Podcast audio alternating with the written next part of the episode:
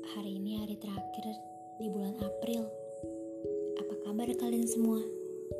Bagaimana April tahun ini? Hampa ya? Sebentar lagi akan masuki bulan Mei. Semoga di bulan Mei ini semuanya baik-baik aja ya. Apa yang diharapkan terkabul dan ibadah semakin lancar. Bagaimana puasanya? Masih semangat kan? Apakah bulan April ini begitu berat untuk kalian? Seberat apa sih? Apakah kayu mampu menahan pergerakan itu? Apakah air mampu membasuh semua rasa lelah itu? Dan apakah cahaya mampu membuat semangatmu kembali? Di sini banyak kok orang yang mendukung kamu.